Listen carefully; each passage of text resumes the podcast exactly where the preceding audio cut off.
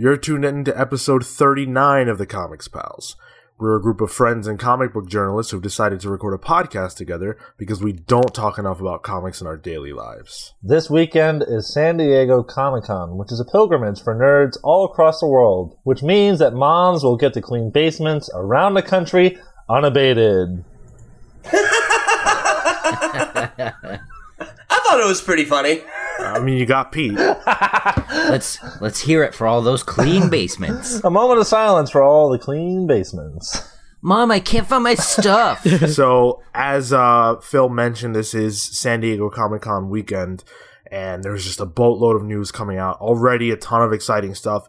For us recording, it is Saturday morning, so there's a ton of stuff that we don't know yet. Uh, when you guys hear this, you will know it. Um, but we're only going to be able to comment on the stuff that has already happened. And then next week's episode, we'll talk about the rest. So we're going to do two big episodes about San Diego Comic Con. We'll get to all the news. And, um, I mean, it's, it's a lot. It's really exciting. This is, the best time of the year if you're a fan of uh, comic books and comic book movies and all that jazz. So hopefully you guys stay tuned with us and listen to us rap about all this amazing stuff. I feel like this was such a big year too. Yeah. Like just in general. Like San Diego's always big, but we're two days in and we already have enough that we had to cut a bunch of shit to even make a show and we're not doing a main topic. Like it's a lot. Like a lot of And big yeah, this is- announcements. This isn't even a San Diego episode. Like, It wasn't supposed to be, but it's just like look at all this news. Like, yeah, Yeah, it's it's really And not just like not just like the movie stuff, which is what we always get. Like there's a lot of good meaty comic stuff Every too, once in a which is while. awesome. yes, yes, and and we're gonna. We do comics on this show? I, I don't even know how to read. I'm convinced that only 25 percent of the people on this show read comics. Wait, so Cale? yes, I mean he writes them, so he must read them, right? He wrote a comic, so he must at least know how to read. He read that I that can't one. speak for the rest of us. I Yeah, I read that one. on yeah. repeat. uh, so if you guys want to stay tuned with us because we're posting all of the major San Diego Comic Con news all over our social media accounts, the Comics Pal social media account. You can find us and you can read along with us. You can tweet to us, tell us your thoughts about all that stuff. The best ways to reach out to us are the following. Uh, on iTunes, we are a five star rated podcast. You can keep that tradition going by leaving us a sweet five star rating on iTunes. Uh, we're also on there. You guys have been really good to us on there. Uh, keep listening to us on there as well. If you are an audio listener, though, it really does help a lot if you do go to iTunes and just leave that rating. Even if iTunes is not your preferred way of listening to us, just hit us up on there anyways. You can also leave a comment. Um, for the social media stuff, we are at the Comics Pals everywhere social media is sold. Like I said, we're posting all of the San Diego Comic Con stuff there, so follow us on there, check it all out, and join us in the conversation that we'll be having throughout the week. Um, also, you can hit us up on YouTube. YouTube is super important to what we do. There's a lot of content on there, a lot more on the way, so stay tuned for that. If you're watching this on YouTube, definitely do leave us a like. You can leave us a comment as well. We always read the comments from YouTube, and you can subscribe to our channel, which is hugely important to what we do, and definitely do share the show uh, with your buddies. And last but certainly not re- least, you can write to us at thecomicspals at gmail.com. That's the comics pals with an S at gmail.com. Uh, we've got a bunch of comments from there that we'll be reading a little later on. Um, and you can add to that by writing to us, and we'd really appreciate it. So, with all that out of the way, we did say that it's a huge, huge, huge news week. And I wanted to start the show with a random question of the week. oh, so I guess that means it's time for the random question of the week. So the question I wanted to ask you guys is it's pretty simple and straight to the point. It is San Diego Comic Con weekend. We're all huge fans of all the media that they're talking about. And I want to know from you guys, what is the announcement that you are most looking forward to? This is a projection. You don't actually know that it's coming. If it's happened already, you can say that. We don't have to talk about it. We'll save the conversation for later. But if it hasn't happened yet, what are you most looking forward to hearing about? Plastic Man in the Terrifics. Oh, yeah. which has already been announced. Yeah, I'm real excited about the. uh I think so. Uh, Doc Shaner did the promo images. I don't know if he's on the book or not, but We need the eel, baby. uh, yeah, the Return of Plastic Man is something I'm way pumped about. And we'll talk about that a little more later. Anyone else? Uh, for me, it's the like final like getting that launch for Berger Books. You know, the new Dark Horse imprint. I think that's so exciting. Um, I like Karen is such an incredibly like important voice in this industry, and like getting to see her run her own imprint, like that has her name on it, no less, is going to be really cool. I think, and I'm sure the books that come out of that are going to be awesome. We're going to talk about that later too. Well, I'm very excited about Grant Morrison's return to DC Comics and him doing a sequel to Arkham Asylum and uh, Wonder Woman Earth 2. And I imagine there's probably more stuff coming, but both those things, based off what they've been described as, which I know we're going to talk about later, very excited about. Yes. Uh, Marco? Um, I was excited for the Plastic Man thing too. I liked him in the Brave and the Bold, uh, the cartoon series. So like, um, uh, and I don't really know much about him outside of that context. So I'd be interested in that, and of course, Berger's books. Um, that's always cool. And then anything Game of Thrones that came out of STC. Marco, what's up? Marco, did you know that Plastic Man was going to have a cartoon on Cartoon Network that by Tom Kenny, which he really pushed? And that's who played him on Brave and the Bold. Oh, So I think it would have That been would have been similar. awesome. There's a there's a pilot on YouTube of what, was Really? the show was going to be. Oh, if you cool. guys want to check it out? I'll have to yeah. throw a link to that down in the description if you remember. If not, Google it. You're you're grown ups. Hey, hey, I'm sure we have some, you know, some younger listeners That's out there. true. I hope not.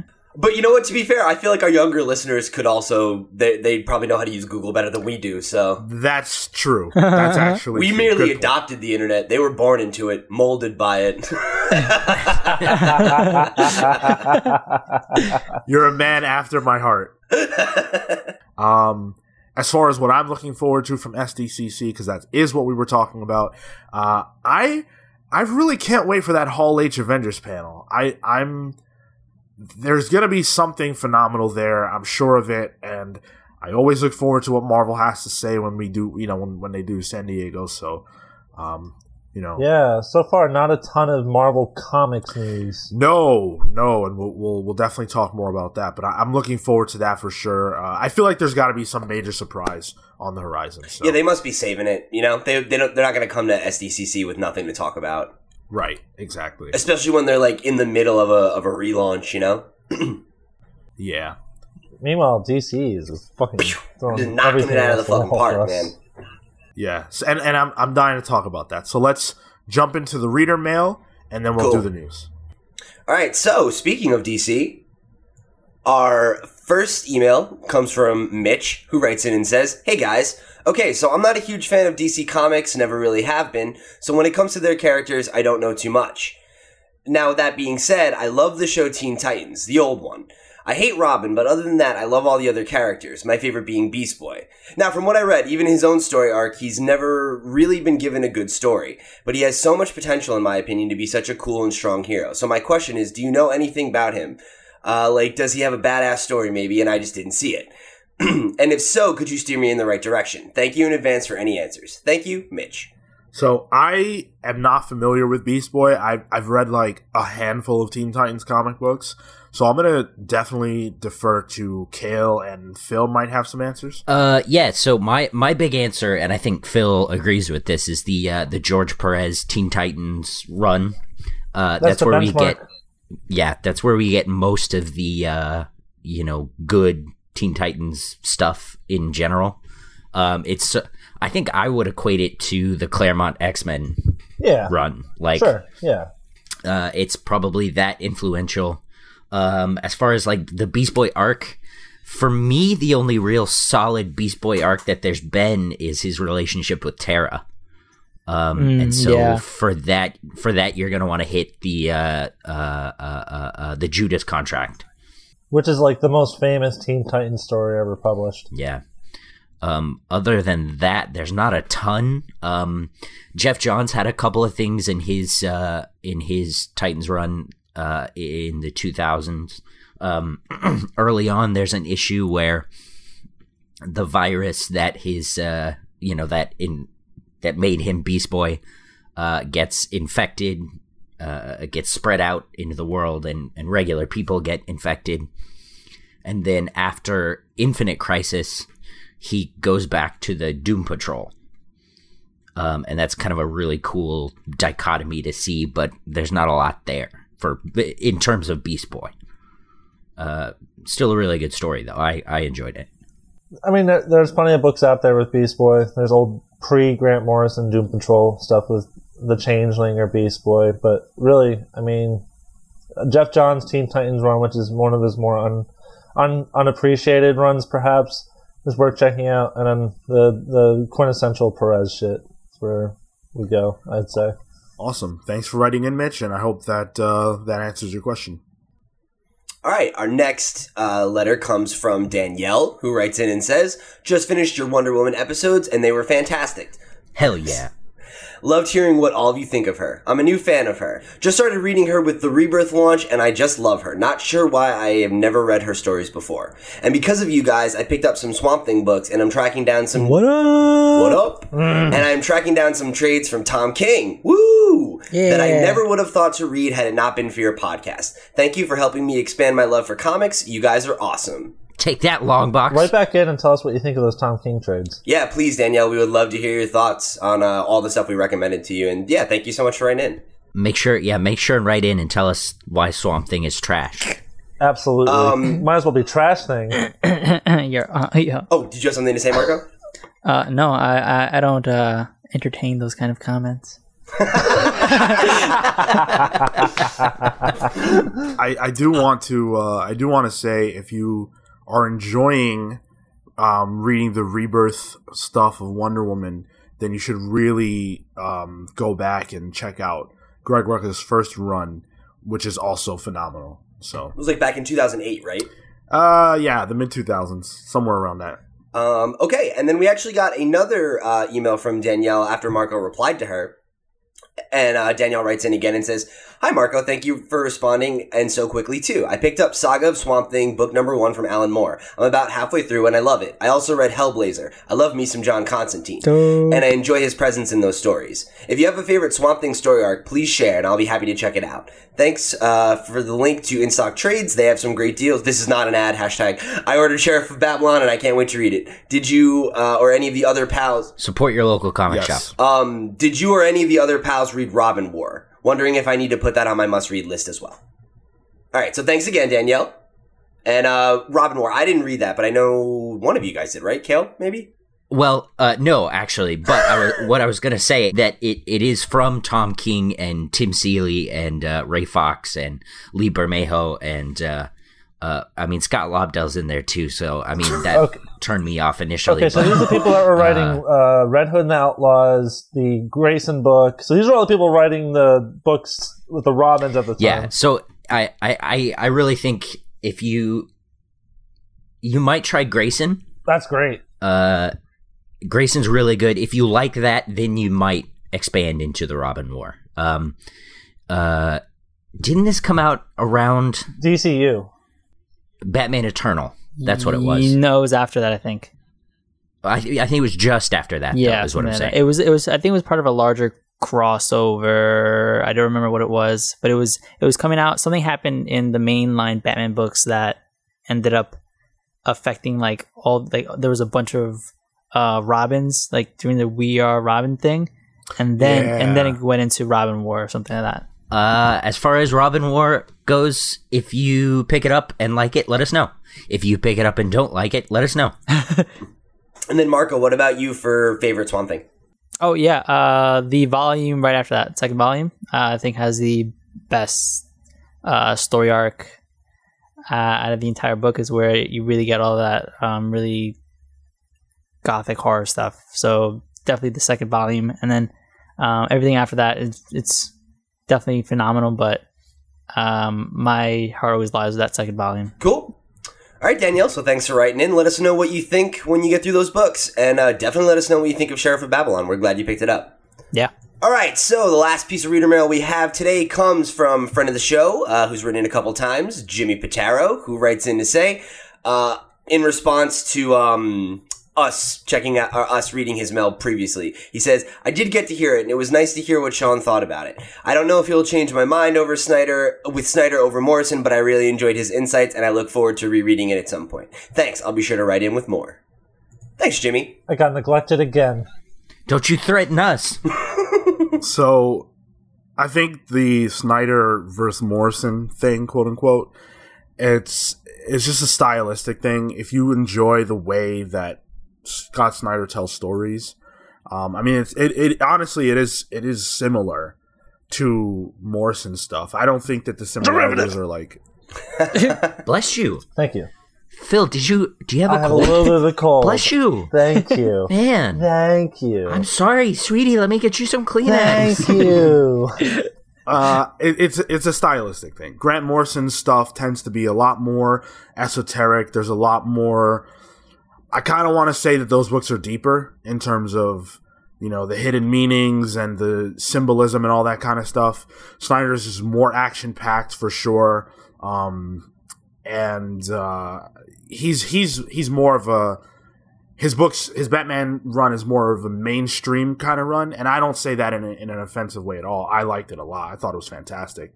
Um, and i think some of those issues particularly particularly the last five or so are some of the best batman individual issues i've ever read um, but that being said i will always put grant's run over that but again it's preference I think I think Grant Morrison's is its own kind of benchmark. I think it's up there with like the Denny O'Neil stuff, you know, like it's it's seminal shit. I think talking about Snyder's, it's more it's more it's more apt to compare it with like Tom King's Batman run. I think that's a conversation worth having, as opposed to comparing it to Morrison's.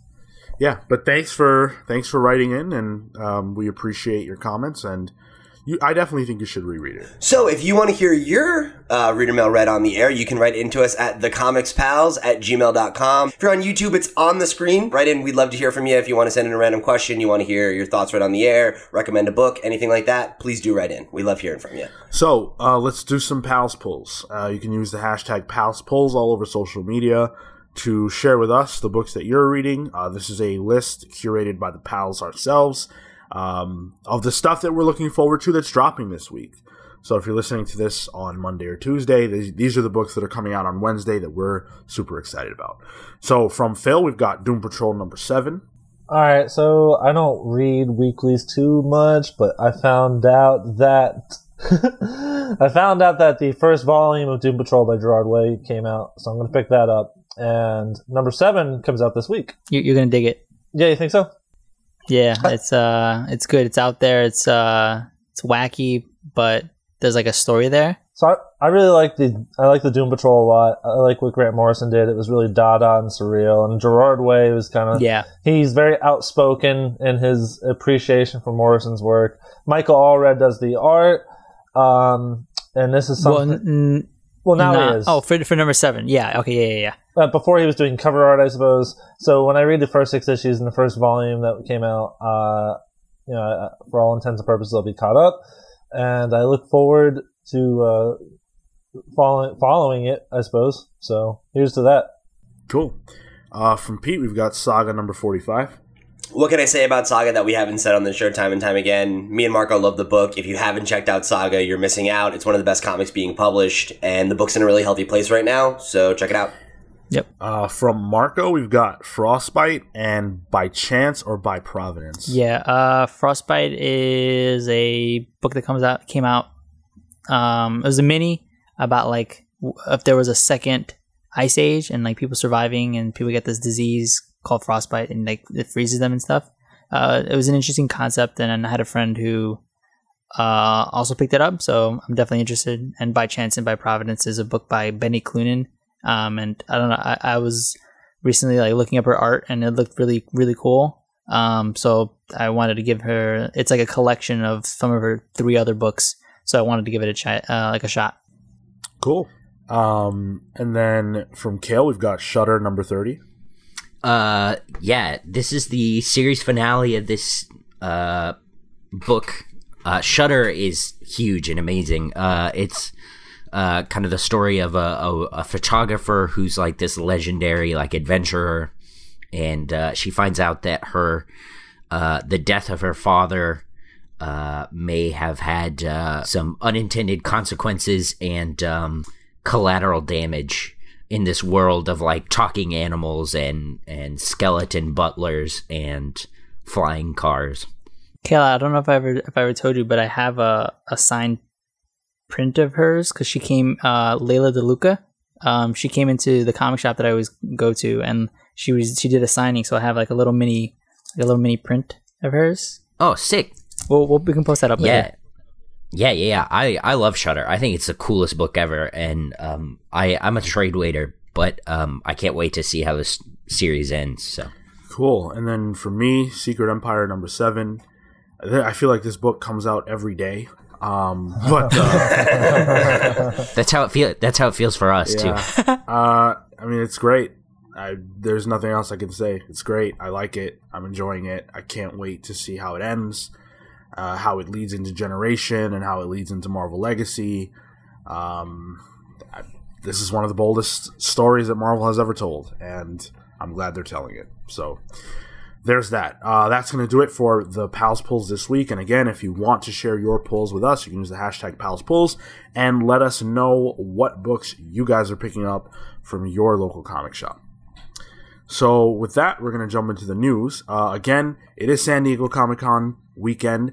So much coming out of that event. Um, but there's also some stuff that didn't come from that event that we are going to have to talk about. And the first bit of news is unfortunate and really sad because George Romero uh, has died at 77 years old. And um, I mean, he died from cancer, which is unfortunately a very brief but aggressive battle with lung cancer. That's coming from a family statement to the Times. Um, I mean, this is the this is the man who gave us Night of the Living Dead, um, and you know The he- modern zombie. Yeah, he's the father of the modern zombie, man. yeah, um, he was able to get that movie made without any studio being interested in, in helping him put that together. Um, and even though critics hated it, people were in love. They fell in love immediately.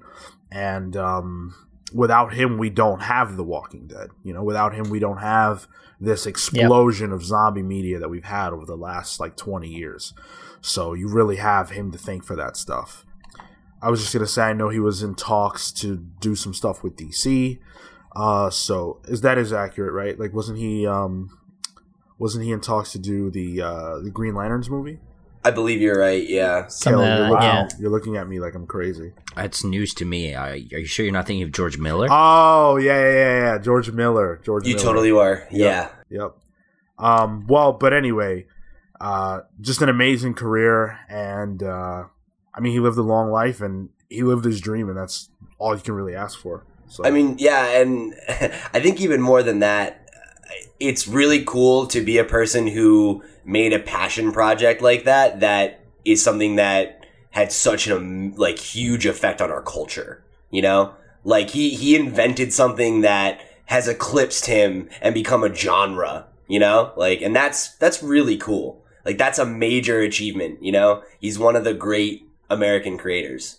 So um, he will be sorely missed. Night, Night of the Living Dead is legitimately one of the best horror movies ever made, and it was really ahead of its It's time. good. Yeah. Um, like it had a black lead in an era where that wasn't a thing, Mm-hmm. and um, if I remember, it was like a interracial rela- uh, It suggested like an interracial relationship, kind of. Yeah, it was. Like these were all things that are way ahead of its time for like 1968. And then also like effect stuff as well like on a technical level it also did a lot it broke some ground there as well um so yeah i mean it was it was a really it's an important film and it holds up surprisingly well That's great. Yeah. it's terrific. Yeah, so we're losing a great talent, uh, but uh, you can see the influence of of, of his works everywhere. So, um, yeah, absolutely. Uh, so also, um, comic books have made it because the father of comic books, none other than Stan Lee, um, is now a member of the the Walk of Fame. Um, he was he was honored and got to put his handprint on there. Um, so congratulations to him. They did his feet too. Yeah, they did. Yeah, they did his feet as well. That seems inconvenient. It's amazing to me that this guy is 94 years old and he's not slowed down. I do want to share a quick quote from him. Uh, I love what I do. If I had to do anything else, I'd be miserable. If I weren't coming into the office and working with the people at Power Entertainment, I'd be sitting at home watching television. So he's doing what he loves, and, and I'm I would love to say, and I think this is pretty accurate, that because he's doing what he loves still, that's something that keeps him invigorated and gives him that spirit to stay alive and keep you know, um, you know, keep working. So, so uh, we've got some we've got some Batfleck news. oh, oh. Uh, Batwatch! Batfleck watches back! I am vengeance. I am Batfleck. This this is Batfleck. Watch. Uh, we haven't done this in a little while. Batman or Ben Affleck as Batman has been very divisive. There are a lot of people who love this, think he's the best Batman ever. Uh, where there's others who can't stand him and are ready for him to be done. While apparently Warner Brothers feels the same way and are also ready for him to be done because allegedly, according to the Hollywood Reporter, um, they're working towards getting him out of here. They're working towards removing him from the role of Batman and um, transitioning him out and getting someone else in. Um, and the article from CBR says that they're trying to do this possibly as soon as filming begins on the post on the first post Justice League film to feature the popular DC Comics hero. So we could see a scenario where they're looking to get rid of him uh, and replace him with another character, or maybe they'll do something weird where we could even see a scenario where he goes back in time, similar to what um, Grant Morrison did, and he comes back as a younger Batman. Uh, there are there are tons of different scenarios for how this could go down, uh, but we've seen a lot of weird stories come out with uh, Matt Reeves not using Ben Affleck's script for the film. Um, yeah, didn't that go back to like page one Yeah, rewrites Yeah, Yeah, they like again? they scrapped it. They are like, we are starting from the ground up. Everything's done, like gone. Yeah, frankly, like if I yeah, if I were Ben Affleck, I'd be I'd be done too. Like there were questions about whether or not he was even going to be in the movie, whether or not he would play Batman in that film. So it just hasn't been a great marriage between um, DC and Ben, and I think it's probably for the best that they part ways. But uh, you know, that's probably not something that we're to see happen for still a few years now, because we've still got at least the first Matt Reeves movie that he'll be a part of. So uh, we're to jump into San Diego Comic Con news, and there's an absolute ton of that. Uh, and, and I want to lead off with probably the, the most impactful thing that's come out so far, which is the Defenders trailer. Wrong. Oh, Donald Kunalada's in here today. Damn, Marco. well, anyway, Sean, I'm super hype on that trailer. Why would you be that you shouldn't be? That's that's the wrong opinion. it's not even important That's the according to Marco. Yeah, that's the wrong Alternative opinion to have. facts. Um, so they did have their huge panel um, where they revealed, and everyone was there, uh, and they revealed this trailer for uh, the Defenders, which was awesome. I, I really, I really, really loved it. What did you guys think? I think all the trailers for this have been actually really good, but this one was, yeah, awesome. this one, yeah, this one really felt like there were stakes. Like this was the first time they really told us kind of at least what was going on. Yeah, like what Sigourney Weaver's role is, and like how that plays into what we got set up with Elektra in season two of Daredevil. It's like it's all coming together for me now in a way where I'm like, okay, I see this, and like it's gonna be fucking cool. Uh, the connection to her and Stick, whatever that is, um, is really cool too. I'm I'm really hyped to see that. It feels like the culmination of five seasons of television into uh, a nice tying up bow. You know. And I, think the thing that was most exciting for me was seeing the way the characters play off of each other, like in not like non-physical ways, you know, because like I feel like in the first trailer we got we got that one exchange between Jessica and Matt, like in that elevator or whatever that was really funny. But this had like two or three jokes that I thought were like really solid. Like that thing with uh with Daredevil and Luke and he's just like I'm not to hug you. Like I just I like I that's what I like really like about superhero team ups. You know, is like yeah, like it's awesome to see all these characters fight together, but it's way cooler to be like you know, Daredevil is so dark and brooding and getting to see him have people to play off of like Luke Cage or, you know, Jessica who are more sarcastic or like more lighthearted, I think like gives us a different side of Matt, which is like fun from a character perspective. And also just the dialogue between them is just going to be good. You know, it's the four leading characters getting to come together is always an exciting thing. Yeah, I'm definitely with you on the character interaction thing. Uh, there's just so much meat here. I really love the scene where they're in the restaurant and they're like, "Oh, we're not going to eat here," and then they argue about the the food and the pork and everything. It just it just looks like a good time, honestly. Uh, and seeing them all on a train for some reason, I got I got a real big kick out of that. Yeah. That's that's one thing that's one thing about living in New York that I've really come to appreciate about like movies set in New York, movies and shows set in New York is like actually seeing the trains. It's like, yeah, I feel that. So people who were actually present at the Defenders panel got a huge treat because they showed the first episode. Oh, bullshit. Fucking hate when they do that. And by I hate when they do that, I mean they love it, but it's only when it's at New York because then I can see it. uh, I'm not going to go into the spoilers, obviously, of what happens in the first episode, but it does sound cool. Uh, and it remains to be seen how the show keeps up its quality from the first episode and on. Um, But people dug it. Yeah, people dug it. There's just one little thing that I really want to mention, No. but I feel like it's not the best idea. I don't want to. I don't want to ruin it for you guys. It's a I don't want spoiler. anything spoiled. it's is it is it that Iron Fist sucks? Because that's not really a spoiler. it's it's just uh it, it, it never mind we won't we won't yeah, do it. yeah, Let's it's let's fine. not let's yeah. not go down that hole. yeah also at this um at this um uh gosh what's the word i'm looking for panel uh it was announced that iron fist season 2 will be a thing uh as if there was any question in anyone's mind uh, we are getting I have to do this again. we are we are getting a, a new season of Iron Fist. Jeph Loeb did announce this, and it was a surprise to the actors themselves, uh, including Finn Jones, who was pretty surprised and excited. Um, and this is the following is a I, I bet I bet he of all people was pretty ex- pretty uh, excited and surprised. Cale, you're killing me this episode.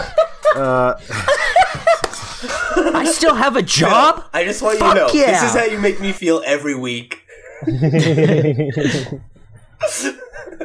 is the following is a quote from Jeph Loeb. Uh, a friend of Colleen Wing may be coming by, and that makes me a little misty.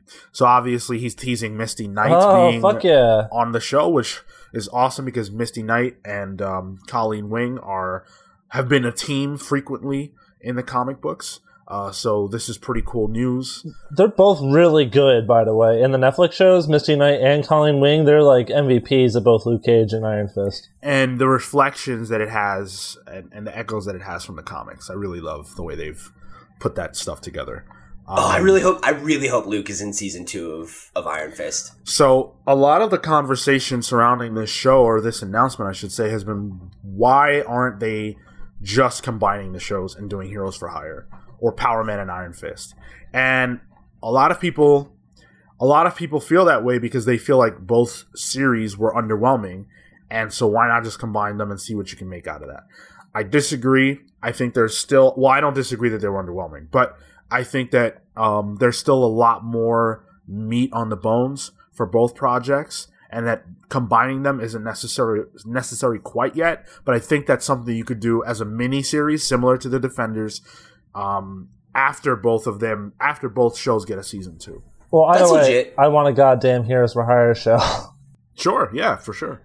And me too. And I think it's really funny that I mean, I I personally liked both Luke Cage and Iron Fist, and I'm prepared for a season two. Um, However, I think it is really funny that, like, historically, the reason that they got teamed up was because neither of them could really carry a solo book. And then now people are like, neither of these solo series are that good. Why don't we put them together?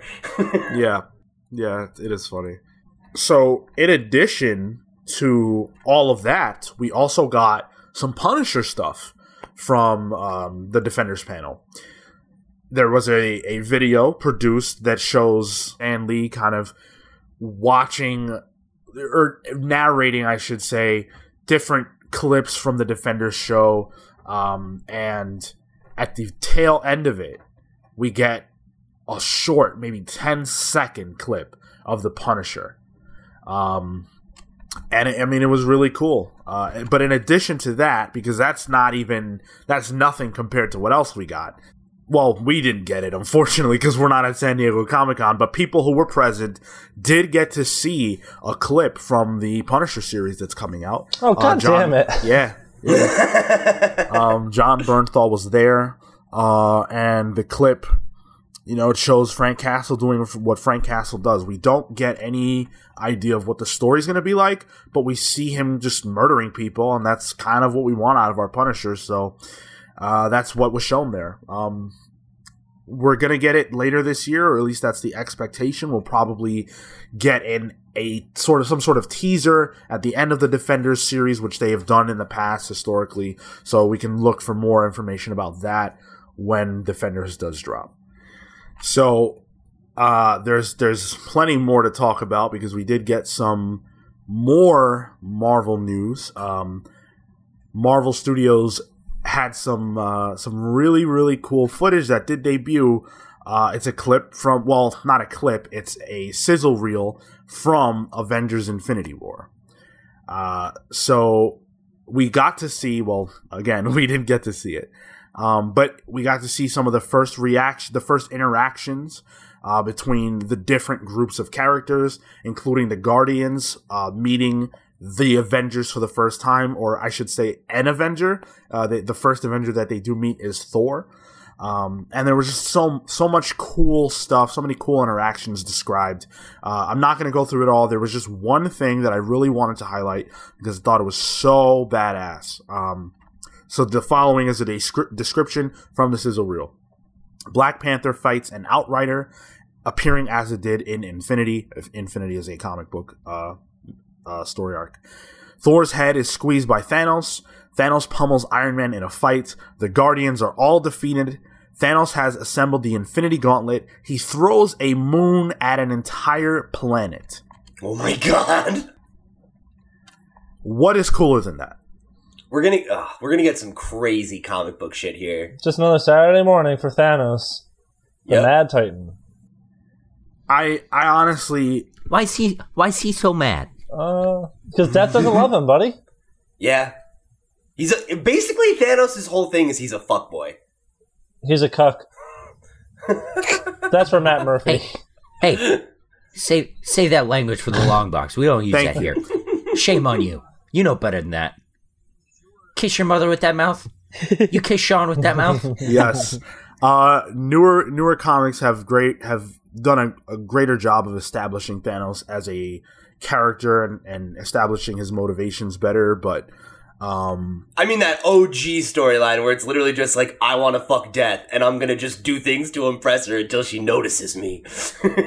yeah. So it seems like it seems like the Avengers, the Guardians, they're all going to get their asses kicked, uh, which is pretty pretty exciting.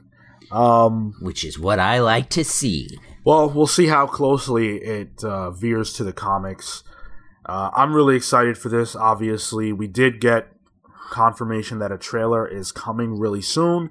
I highly doubt we're going to see one um, within San Diego Comic Con, but if we do, uh, we'll certainly be talking about it on the next episode of the Comics Pals. So definitely stay tuned for that. Anything else you guys want to say about that? Could be good. Could be. So we also got the first trailer, well, the first official trailer for The Gifted, which is uh, an X Men or mutant show on Fox. It's not an X Men show because these aren't the X Men. Uh, in fact, we learned from the panel, the Fox panel, that this show doesn't even take place in the same timeline as anything we've seen so far from the movies or the comics or anything. It exists in its own world, which seems really silly to me. Um, but before we get into that, let's talk about the trailer itself. Any uh, feedback about the trailer? It looked interesting. Um, it's definitely not like a, a Legion it's, or a, what other Fox shows do they even have out? I don't know. Um, but uh, it looked it, it reminded me a lot of Heroes. Yeah, I was gonna say it, like the the everybody sort of has powers and kind of like comes together. That whole like theme. Um, I don't know. It looked it looked okay. Nothing nothing really stood out to me. Um, it seemed like very derivative of Heroes, and that's a great series. So I mean, I'm probably gonna watch it because because of the similarities. Uh, Matt Nix is at least directing the pilot. Is that right? Or is he doing the whole show? At least the pilot. They also sure. name drop Bryan Singer as a director, so I, he might be involved at some capacity. He's, yeah, he's attached, but I'm not sure the level of his attachment. I I like to burn notice a lot, so yeah, if if Matt Nix is on, I'm I'll give it a shot.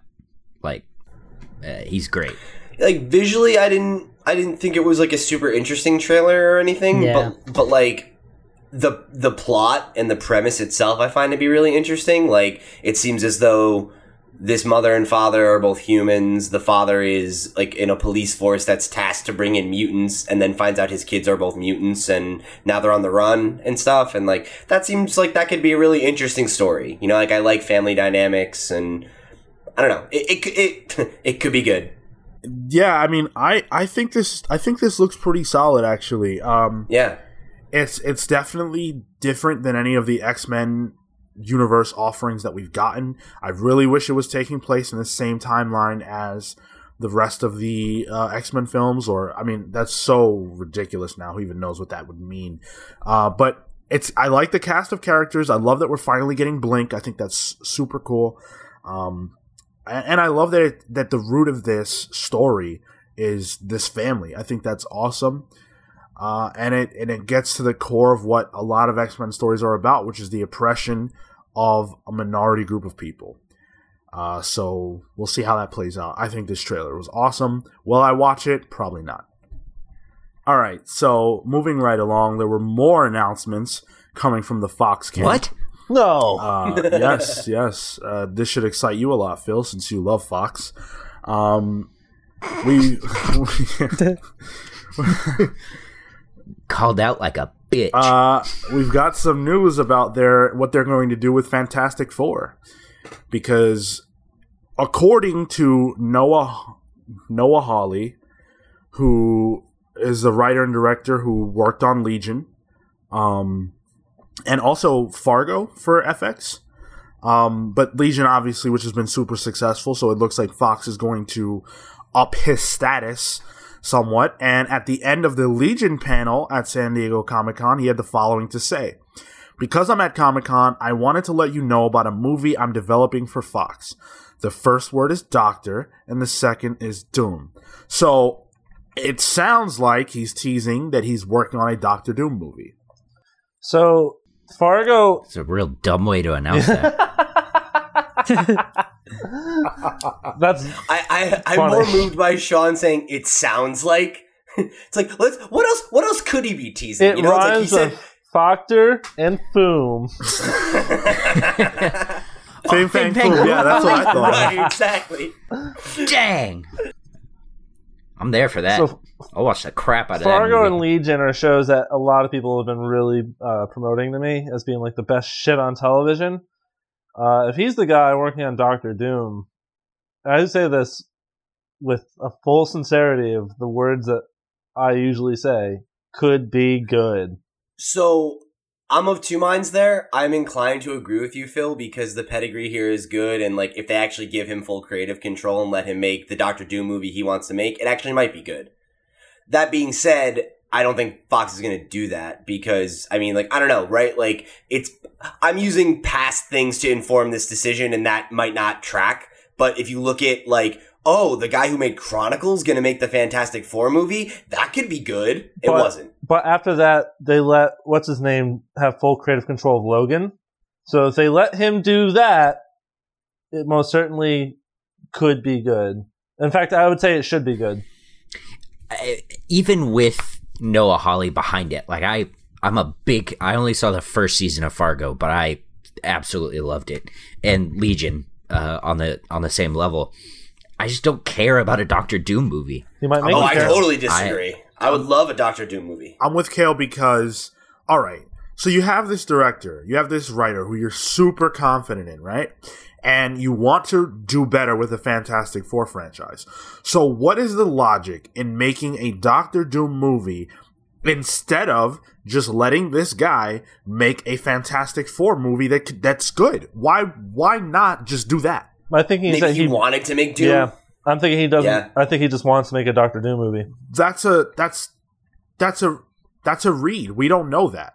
If like if you have the opportunity to make a Fantastic Four movie and you've got a great director, why would you make a Doctor Doom movie when we've seen Doctor Doom? all- This would be the third time that we've seen this character within the last uh, well, fifteen years, um, which is insane. Uh, he's now he's not even gonna.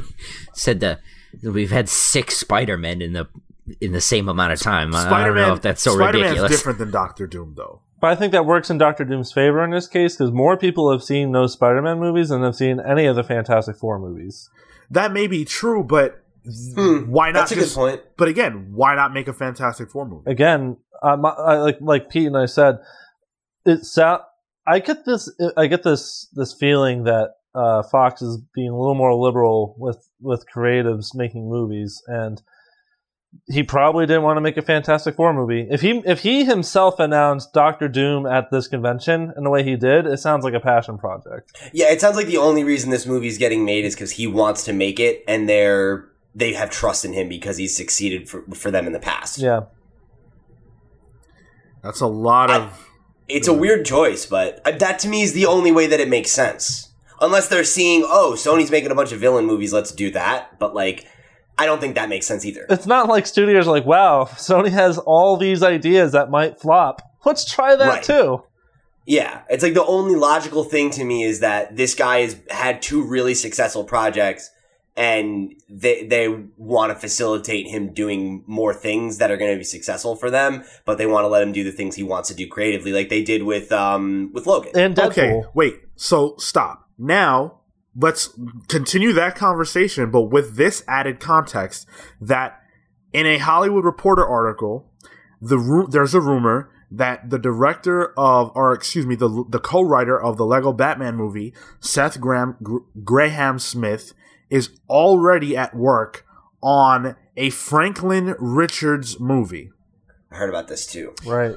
And That's pretty cool. a couple of weeks ago, we talked about them wanting to make a more kids friendly movie with Franklin and Valeria at the helm, with Thing and uh, Human Torch as their like mentors, and that that Yeah. would be Oh. the new like now Fantastic. Four film. Now that sounds like a that sounds like a fucking movie. I'll go see. I'll go see the fuck out of that. What? But why not make a Fantastic Four movie with Reed and Sue? What? What? Why can't that work? I mean, because I, I probably think that their thought is they've done that three times in the last 15 years, to your point, and they're all bad. I think Fantastic Four on the big screen have a they have there's negative baggage there. And I think like this is still using those characters, retaining that property and trying to find a way to make it work. But you can make a bunch of movies that aren't called the Fantastic Four. And to the average person, they're not going to be, oh, the Fantastic Four, those movies suck. I'm not going to go see this. They can get it packaged to them in a different way. And maybe they'll think it's different. It feels like Fox is letting certain creatives play with the IPs they own. Uh, like the X Men movies are their big studio projects. They invest all the money in those movies. But then movies like Logan, Deadpool, Franklin Richards, or Doctor Doom, they're just letting directors be directors, writers be writers, and tell stories, which to Deadpool and Logan's benefit worked really well. And I think And with it- smaller budgets. and with smaller budgets, exactly. And like like to reinforce what Cale's saying, I think that sounds like a great movie. I think like part of it too is like the appeal of the Fantastic Four isn't necessarily the origin. I mean, so like if you think about like the Incredibles, that's a It's the Fantastic best Four. Fantastic movie. Four movie. and we never really got an origin. Like we have no idea how these people got their powers. They're just a family with powers. Yeah, it's not relevant. I think I think that's like you know that's been their big mistake is they're trying to make an origin movie, and you know it's just not going to work because we don't live in that era anymore, and like the Fantastic Four was so their origin is so rooted in you know the the space race and and beating Russia and communism and uh, you know it's just not not that it's not relevant, but it's just not well, relevant. not that, but like I agree to an extent, but like certain characters, it's part it's part of the the, the ethos of the character. Spider Man like gets power and has learned how to use it responsibly. Superman comes from a dying world, he has all the powers of the world, has learned how to use it responsibly. Batman's entire life's informed by his parents dying. Fantastic Four getting their powers, not really what's important. What's important is that it's a family that stays together. And you can Yeah. you can express that without an origin story. So, oh right, yeah, you guys are totally right. So tell that story then. I don't. Oh, what do you?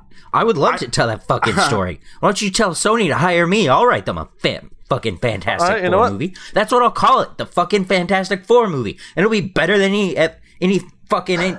Fine, Sony will hire you to write a movie they don't own the rights of. Maybe Sony should hire me to do it. That's- maybe that's their problem. So moving right along, uh, we got some comics news. There is actual comics news at New York Comic Con coming from the Marvel camp. San Diego Comic Con. So, I'm sorry, San Diego Comic Con. uh, we did learn uh, at the Secret Empire panel that um, Mark Waid and Chris Samnee are actually going to be helming the return of hero Captain America Steve Rogers to the Marvel Comics uh, books. This creative team, what? yeah, this is a creative team that's been together for some time. They worked on Daredevil, they worked on Black Widow, um, and so they're going to be working together on Captain America, starting with number 695, which will be released in November. I I think this is cool. I I Mark Waid's most recent Marvel offerings haven't lit me on fire. Um, Boy, I I don't know if I've said this on the show. Champions was a hard letdown for me. I like Champions, but it's the only thing he does that I'm enjoying right now. I know a lot of people are fans Boy. of his Daredevil run. I read it for a while. I gave it an honest shot because I really like Daredevil and I like Mark Waid, but I just couldn't do it. Um, Black Widow, I didn't care for too much. It was all right. Um, and so I don't know how excited I am for this particular book, but I feel like Mark Waid is one of those writers where I'm like very hot or cold on. Like there are some things he does I really like, and like others that, like you said, are just kind of like kind of a letdown. So I'll be interested to see which one of these this is. But He You know- when he's on, he's one of the best writers in the industry. I think. yes. Um, yeah, But I, I just lately he's been more off than on. I wonder if he's just stretched too thin right now. it felt uh, and uh, like when I read uh, Champions, for me it it felt lazy. Um, I don't know. I don't know if it's that he's stretched thin because he's doing so much Archie stuff, as well as you know his Marvel offerings and God everything else he's doing. But it just like it feels like he f- is just phoning it in. Or it's like I don't know, man. Maybe it's also that like he's too old to write that book. I don't maybe, but uh, I I went on a big rant that I won't repeat here just because this isn't this isn't what we're talking about. But um, it just it all just felt like stuff that was lazy and that I could do. You know, one of the big examples I had was uh, you know the the Asian American kid didn't like Japanese internment, and he's got a real issue with Wouldn't internment. he? Wouldn't he though? Yeah, but that's how he said it. That's literally what the the line that I just said was di- actual dialogue in the comic. That's rough. Yeah, Um, like, What is this, America? so oh, that worked on th- that worked on two levels. Marco with the sing. the first thing Marco says in the last 15 minutes gets everyone. It was fucking good.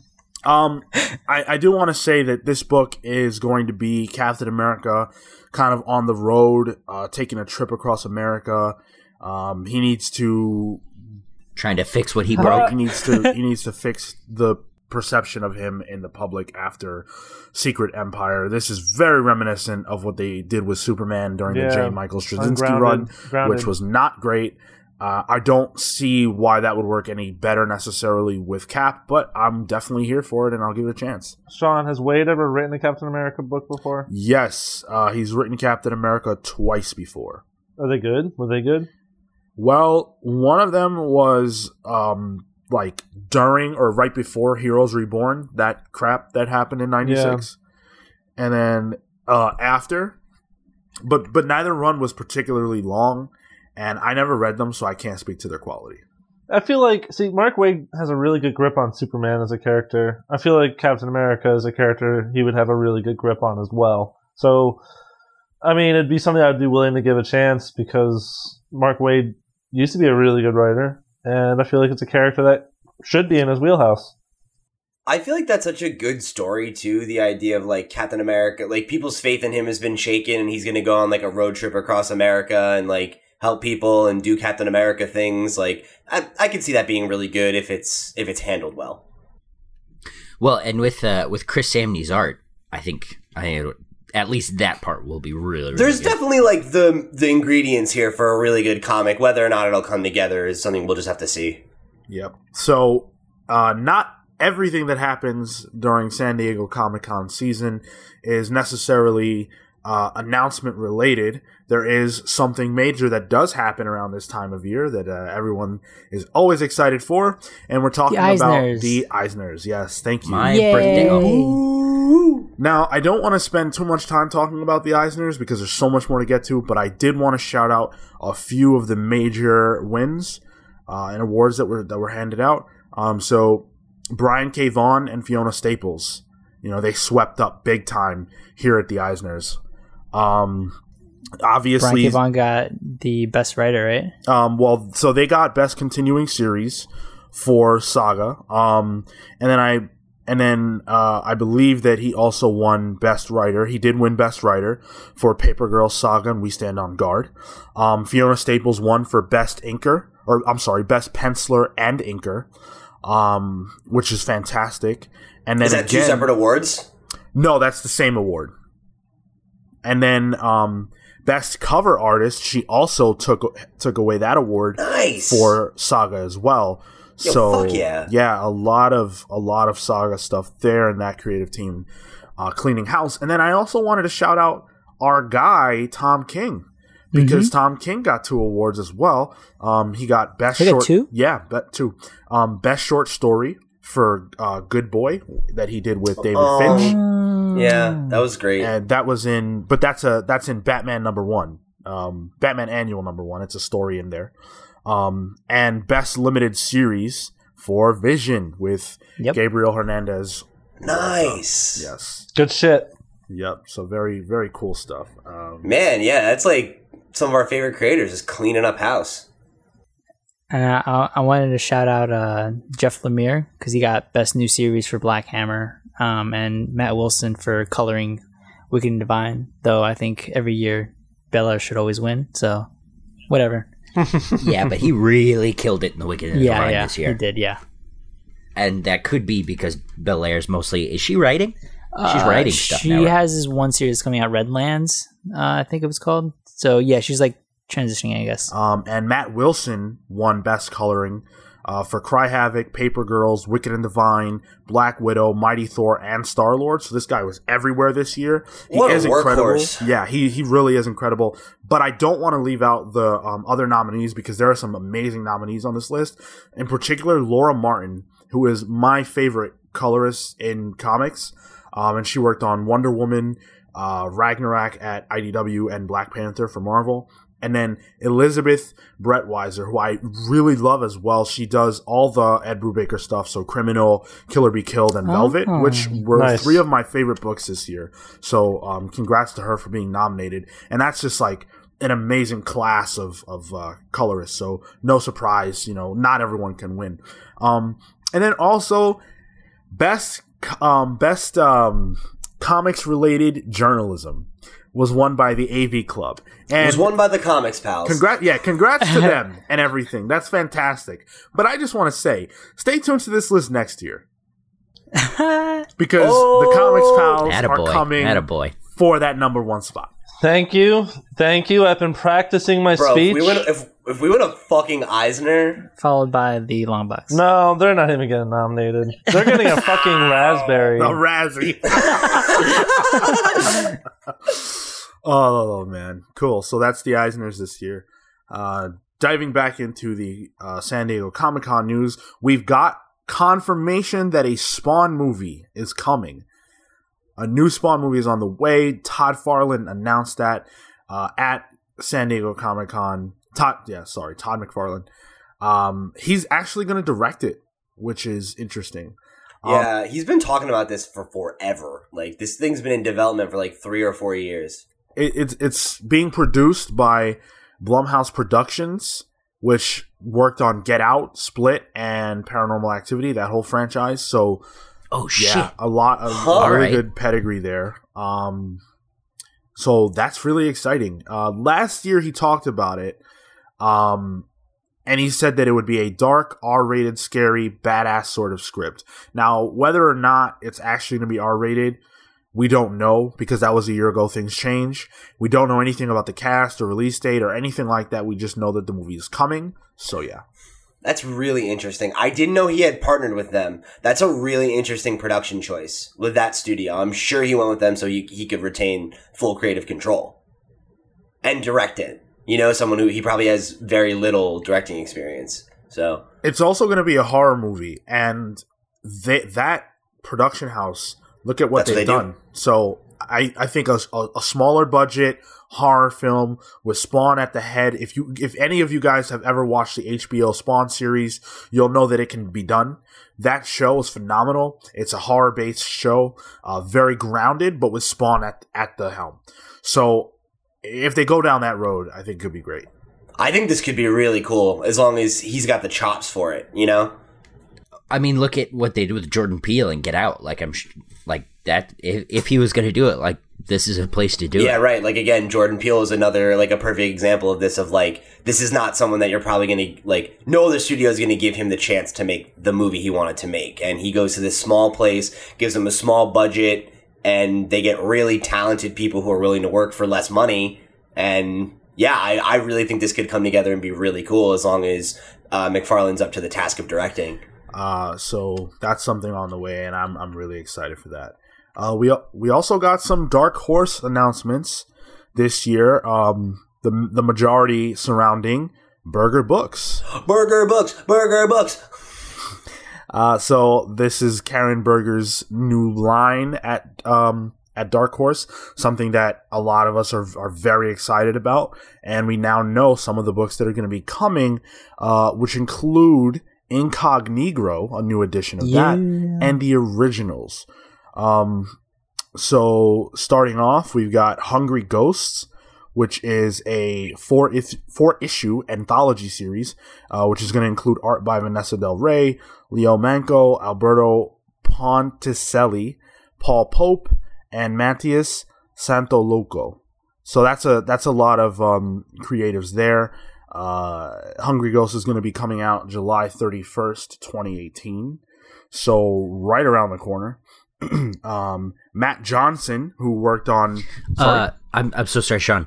Uh, the big pull for that one, for me at least, uh, for Hungry Ghost, is that Anthony Bourdain is right. yes, yes, Anthony Bourdain is right. Uh, and I like I never knew I wanted to read a comic book by Anthony Bourdain, but I'm really interested to see how that's gonna go. yeah, and it's also being written by So Joel that's Rose. that's what's exciting Yeah. for me. Um, also, Mat Johnson, uh, who uh, created Incognegro, uh, is going to be teaming up with Warren Pleece to, and who also drew Incognegro. They're going to reunite for Incognegro Renaissance, which is a prequel series. Um, so I, I've, I've never read Incognegro, um, so I'm, I don't know a ton about what it's about, but um, It yeah, it's um uh he's a reporter. He's a journalist, a reporter, and what he does is because he's he's black and he's from the north. what he does is he goes to um, the South, and because he is much more fair skinned, he's able to sort of fit in within the white um, the like the white people of the South. He's able to like pass through more or less unnoticed. Um, and he tries to discover who murdered uh i forget who but it was like somebody th- th- there's a murder and he's like sent to try to figure out like the story around it and it deals with uh with race and the like pre civil rights stuff yeah this was be really good That sounds cool. Yeah. Um. So, wait, where was that book originally? Was that originally a Dark Horse book, or uh i don't know uh maybe Vertigo. yeah maybe oh, Vertigo? oh okay Huh, that's interesting. and yeah, so that's that's coming out February sixth, 2018.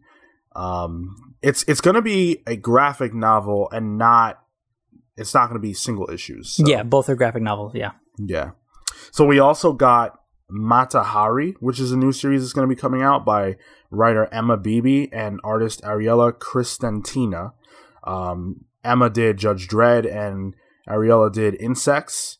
Uh, so it's a five issue series based on a controversial and historical figure, Mata Hari, um, who is notorious as the original stripper spy, exotic dancer, convicted double agent, and femme fatale. Uh, yeah, executed by a French firing squad in 1917. Many have since questioned the conviction. A century after her death, Mata Hari tells her story through fictional diary excerpts drawn from biographies of the real woman whose past has been shrouded in mystery by both the lies of her accusers and the outlandish stories she told about herself. That sounds cool. that's cool. a as marco book Yeah, that's very that's good. Yeah. a marco book That's really cool. hmm I, I I think the artist was from Insexts, right? Yeah, that's a that's a good like um erotic horror body horror kind of thing. Uh, I haven't I haven't read it, but um, I, I'm it's it's one of those that's like high up on my list. Yeah. Cool. Um, and then we also learned this is really awesome. Um, Ann Nocenti, who uh, worked on Daredevil and Catwoman, is teaming up with David Aja of Hawkeye and Immortal Iron Fist for the Seeds. That's a crazy creative team. She's a very Um, good writer. Yeah, The Seeds is going to be a four issue series uh, set in a future America where fact based reporting is gasping its last breath. An idealistic journalist stumbles into the story of a lifetime only to realize that she can't report it. Instead, she has to pitch the biggest myth of her career an eco fiction tech thriller where flora and fauna have begun to mutate. The Seeds is also a story of love beyond race and gender and the, of the resilience of both human and animal kind. And the first issue of that's going to drop March 28th, 2018. Cool. So that's Sounds cool. yeah, that's awesome. That sounds really cool. That that's a Pete book. And then the last announcement is the Originals, the Essential Edition. Uh, it's an oversized new edition of Vertigo's 2004 Eisner Award winning graphic novel from Dave Gibbons, uh, Oh yeah. legend, legendary. I never read that before. That's Me cool. neither. Who worked on I'll The have to check Watchmen, obviously. Uh, in a retro-futuristic city of industrial gray, where hover scooters, music, and drugs rule the street, the originals are the toughest, most stylish gang around. For two childhood friends, nothing is more important than being one of them, but being part of the crowd will will bring its own deadly consequences. So it's going to have 32 pages of never never before seen art, process pieces, and behind the scenes stuff. So if you've read the originals, that's really cool for you, and if you haven't, maybe pick it up. That sounds great. Yeah. Did, he wrote and drew it. Yeah, Cool. That's awesome. yeah. I'll have to check that out. So Berger's books hitting 2018 hard. Yeah. When when's the first title? It's like not. It's it's uh it's the it's in January January 28th I think I said it's the um, Okay. yeah. yeah so Man, so it's like yeah, they're gonna come right out of the fucking gate, 2018, and then just dominate. Hungry Ghost is the first out and and January 31st actually so This is this is exciting, man. These are like I'm interested in all of these books. yeah I have I have some interest in everything that we just talked about um so good for them good for Dark Horse I like to see them on the rise Good for Berger. Good for Berger She Uh, deserves it. Yeah.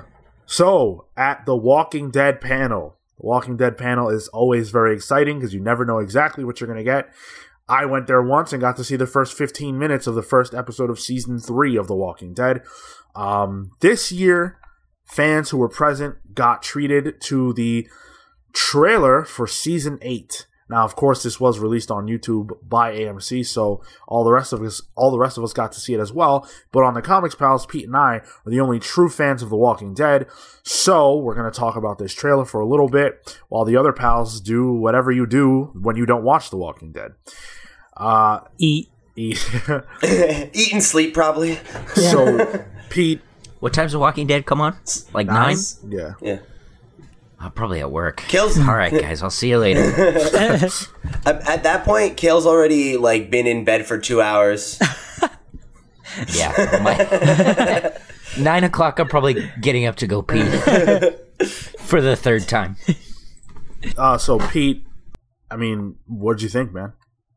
Um, so I thought this was a cool trailer. I thought it, it was put together very interestingly. I thought like the musical cues were very strange at first, and then the way that it naturally built, um, I thought it, it got really tense, and it was good. I thought it was a good trailer. Uh, I mean, my major takeaway from it is that I think it's cool, but also a little disappointing that I feel like they they definitively told us exactly what this season is by showing us like where it like if you're if you're a reader of the comics anyway, you can look at this and see exact like this entire season is the all out war storyline, which is the confrontation with Negan coming to a head, actual war, and then the final shot shows what is the aftermath of that event. Um, or alludes to it anyway. So I won't spoil that for anyone who didn't catch that, but um as someone who does also read the comics, it was very cool to have that affirm that this season is going to finish this storyline. But it's also something I kind of would have liked to have figured out as a viewer, you know? I think I think based on where the last season ended, there was.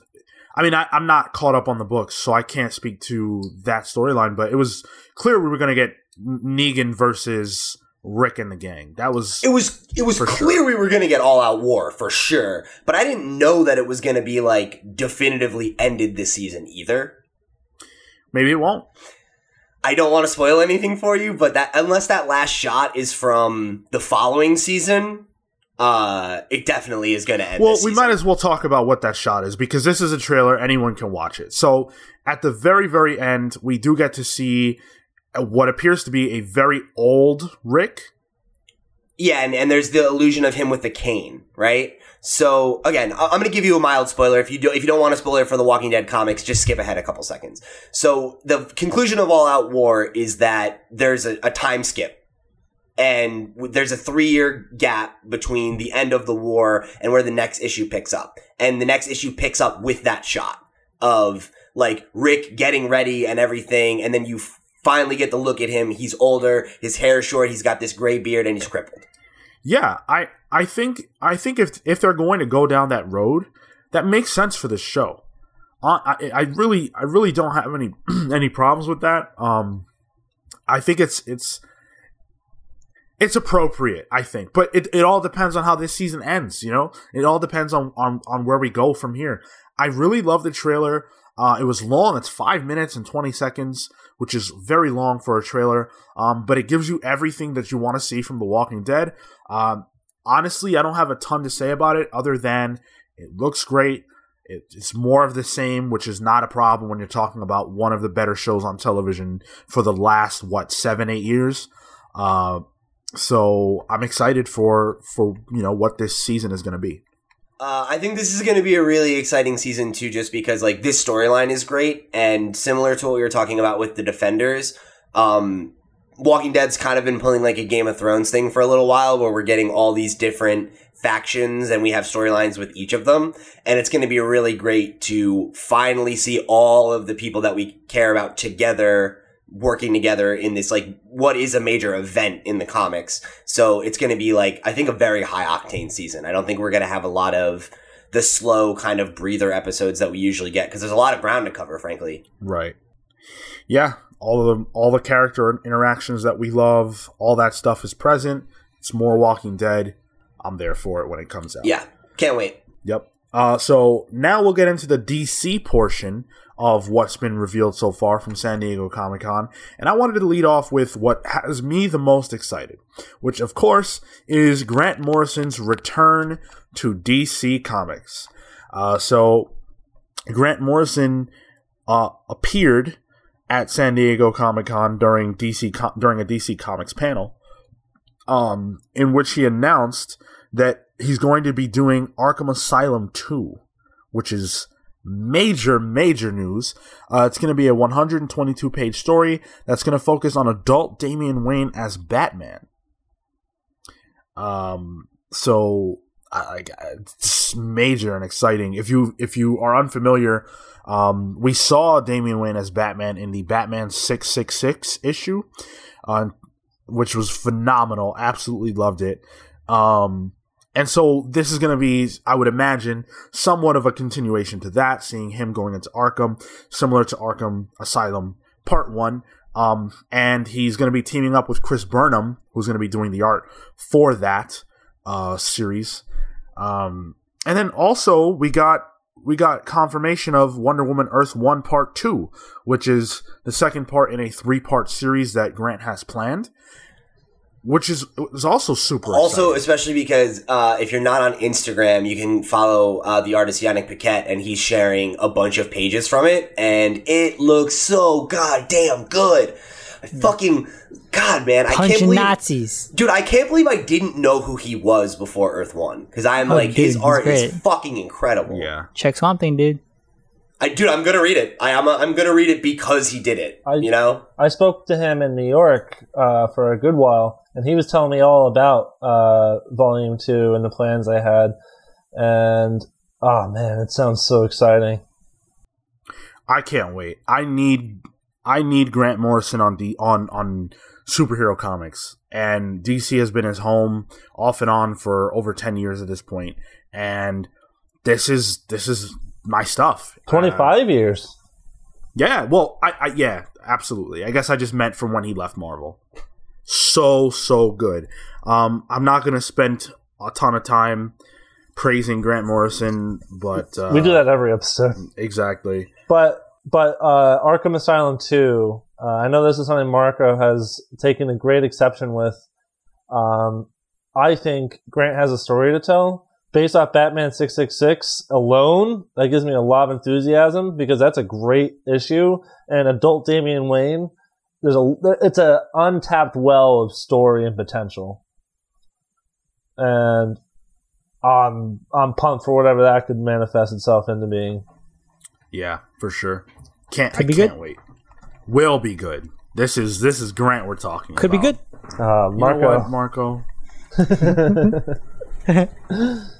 Marco, did you did you express what you didn't like about it? Uh, I think uh, my only reservation was just like it was something I didn't, uh, I didn't need. Uh, same thing with like the Batman.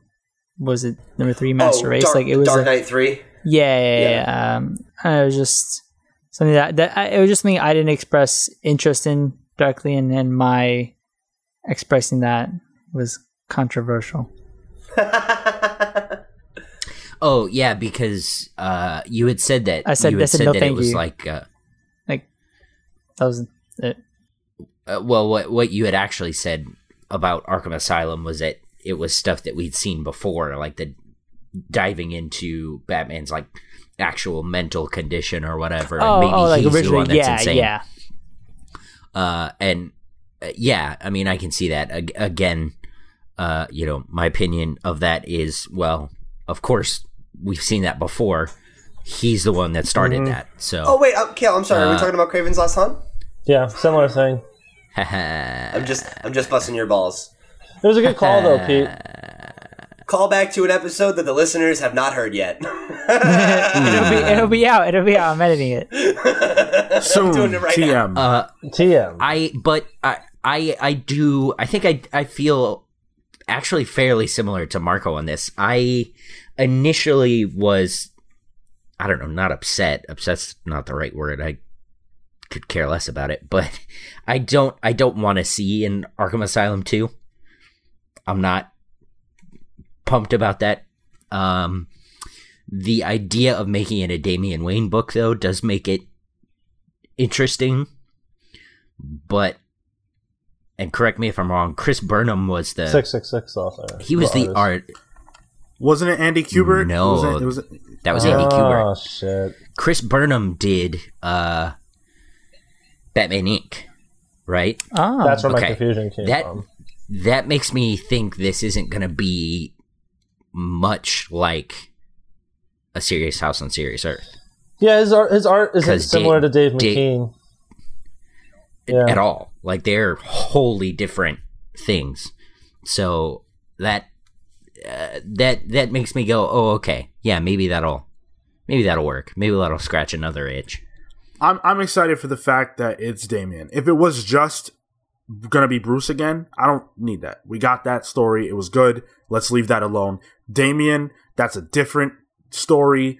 That he's got a totally different personality. So I'm ready for that series for sure. Not just that, but like doing this Damian story, it's just it could be anything. Like with Batman, you know the playground he's gonna interact in. With Damian, it could literally be anything. Six six six made it like this hellscape kind of thing. Like you could do it, the potential is infinite for a story there, Absolutely. and that's exciting. So, continuing on with DC and Batman, uh, the DC Dark Nights Metal and Dark Mantle pa- Dark Matter panel uh, had a lot of different reveals uh, that were awesome. Scott Snyder and Greg Capullo are really excited about this Dark Nights Metal thing, and um, I really love what they've been announcing so far and their enthusiasm. Uh, probably the coolest thing that they talked about and revealed was the dark Batman is the only way to put it. Um, that come from the dark the dark multiverse. Uh, did you guys get a chance to to take a look at them? It's so campy and goofy. I saw the yeah, picture so of the Flash. they're one. they're actually yeah, I agree with you, Phil. They're very like kind of goofy, but they also look super super cool. I think. Um, and so you've got a, a Flash version, you've got a, a, a, a super hulked out Batman, you've got an, a female Aquaman, you've got a Green Lantern, um, a Superman, and then one who I can't really tell who that is. Who's the blue one? Any any guesses on that? the cyborg. Could be, could be Cyborg. Oh, wait, is that is that the uh the Joker's That one we actually haven't seen yet. The Batman Who Laughs, uh, who's a mix of the Oh, Joker and Batman. that's a great they haven't name. revealed. They haven't revealed that yet. Well, needless to say, uh, they're all very interesting looking, and you guys should definitely check that out. Um, you can click on the link in the description below to see that if you're listening on YouTube, and if you're not, you better Google it. Um, Good call. uh, but it's it's very cool stuff. Um, we also learned that Duke Thomas is going to get his own series, Batman: The Signal. I couldn't care less about that. Um, what I do care about is the fact that it's being written by Tony Patrick, who is one of Snyder's graduates of the DC Talent Workshop. I love, love, love that DC has that talent workshop going on and that they're actually giving the writers and artists who graduate from that program work. That's amazing. Um, we also learned, though, uh, that um, we're getting plas- a Plastic Man rebirth. Um, Yeah. Yeah. uh, Cale's Jeff not Lemire- excited. no, not at all. Jeff Lemire is returning to DC with a new series called The Terrifics. Uh, it's coming from Dark Nights Metal. Um, and it's going to be a, a Dark Matter, which is like a, an imprint of its own.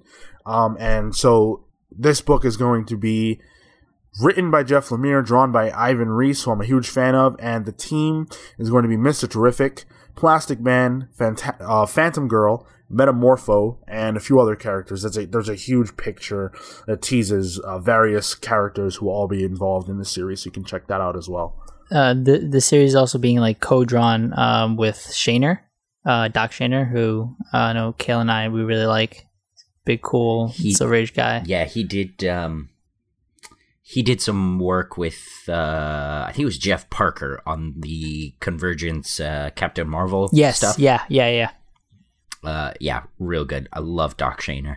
Uh, my favorite um com- commentary about this uh we actually saw on um On Reddit. on on Reddit. Yeah. Uh, it was uh, it was it was basically uh even at this point, even DC is tired of Marvel not publishing a Fantastic Four book. Fine, we'll do it ourselves. That's pretty good. It's whatever. DC's got it. Jeff Le- Jeff Lemire leaves Marvel. Hang on, hold my beer. The other thing uh, that they did announce is a Hawkman one shot, which will also be written by Lemire, which is going to come out of uh, Dark Nights Metal, and it's called Hawkman Found. Um, and he's going to be joined by artist Bryan Hitch and Kevin Nowlan. Uh, so Hawkman will be returning to the DCU finally with this issue that will come out in December. DC said that the uh, Dark Nights Metal series will be priced at two ninety nine and will have no variant covers at all. Right. That's that's all the news that we got so far for uh, metal. And again, I recommend reading the actual like reports from websites like CBR and IGN, just because you really get a feeling for how excited all of these creators are about what they're doing with metal. Um, DC just they have a knack for telling great um, stories with these crossovers and with these events. And the creators are always so involved, so excited. Metal seems like the culmination of years of storytelling for Snyder and Capullo, and you can you can tell when they talk about it that this is their baby. Yeah, I'm excited. I think it's going to be really enjoyable. Um, what they're really good at, those two, is like the like you mentioned this earlier when we were comparing it to the Morrison Batman run or their uh, their Batman run. It's the high octane action shit, and every story arc felt like it felt cinematic in like a in a movie blockbuster kind of way. And this event feels like that too. And while the concept is a little campy and a little um, self-indulgent with a heavy emphasis on Batman shit. That's comic book shit to me, and I think it's really exciting. Uh, hey guys, uh, I'm just gonna be bouncing out. Gotta go grab my parents from the airport. So, good show. See you guys later. Swamp Thing forever. See you next week, Marco. Later, bud. Bye. So, uh, as far as movies go, we did get a, a few announcements from um, from DC this weekend so far. Uh, the first thing that I do want to talk about is Death of Superman and Reign of the Supermen, which are animated films that DC Entertainment is working on. Um, so they also confirmed Gotham by Gaslight as the very next um, animated feature. They announced Suicide Squad Hell to Pay, which is the first Suicide Squad film that's going to be set in the um, DCU, Wait, the wasn't- DC animated universe. Wasn't Sorry. there one before with Harley Quinn? It was yeah, it was Batman. I think they called it Batman and the Suicide Squad or It's something. a yeah, it's a Batman movie that features the Suicide Squad. So this is like the first official like Suicide Squad. Uh, movie. Okay. Yeah. Uh, do you know on that same track? Didn't they also already do a Death of Superman? They did, film? yeah. Well, they did a Superman Doomsday? versus Doomsday movie. So it was called Superman Doomsday. Uh, it came out in 2007, and uh, it was very truncated. It didn't really go into a lot of the different stuff that uh, that storyline entails. These two different um, animated features will tell that whole story, or more of it, I would imagine. So in 2018, late 2018, we'll get Death of Superman, and then and that's just going to tell the story of his battle with Doomsday and all that stuff. And then it's going to be followed by Reign of the Superman, which is obviously going to tell the story of all of the the replacements of Superman that spawned from um, from his death. And then I would imagine it would also tell the story of his return. Death of Superman sucks. It's a bad book. It's just, it's not even that like it's just not well written. Like it's just a publicity stunt. That's all it is. There's that Max there's that Max Landis video where he just like shits on that book for an hour and a half. That kind of basically summates why it's a bad book.